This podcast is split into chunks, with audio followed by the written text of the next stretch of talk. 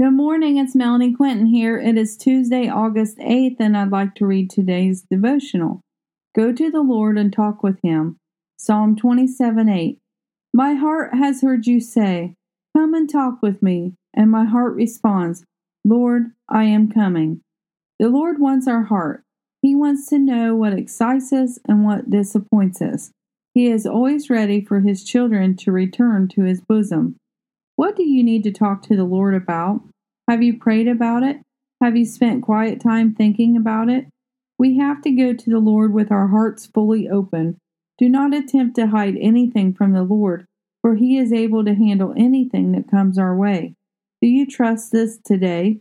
God has given us the same power that Jesus had to rise from the grave. Are you awake or are you sleeping? Do not go through this day asleep. Instead, go through this day energized to conquer anything and everything that comes your way.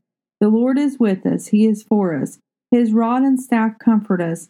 He makes a way where there seems to be no way. He will continue to stretch and grow us. He will use us for His glory. He is preparing us for the next big thing.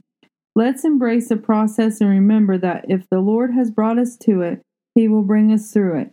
Go out today and be a light to all you meet. Follow the Lord's calling on your lives. Ask the Lord to show you the way. He will not deny us if we don't deny Him. Have a blessed day, inspired by God on 8 8. Thank you.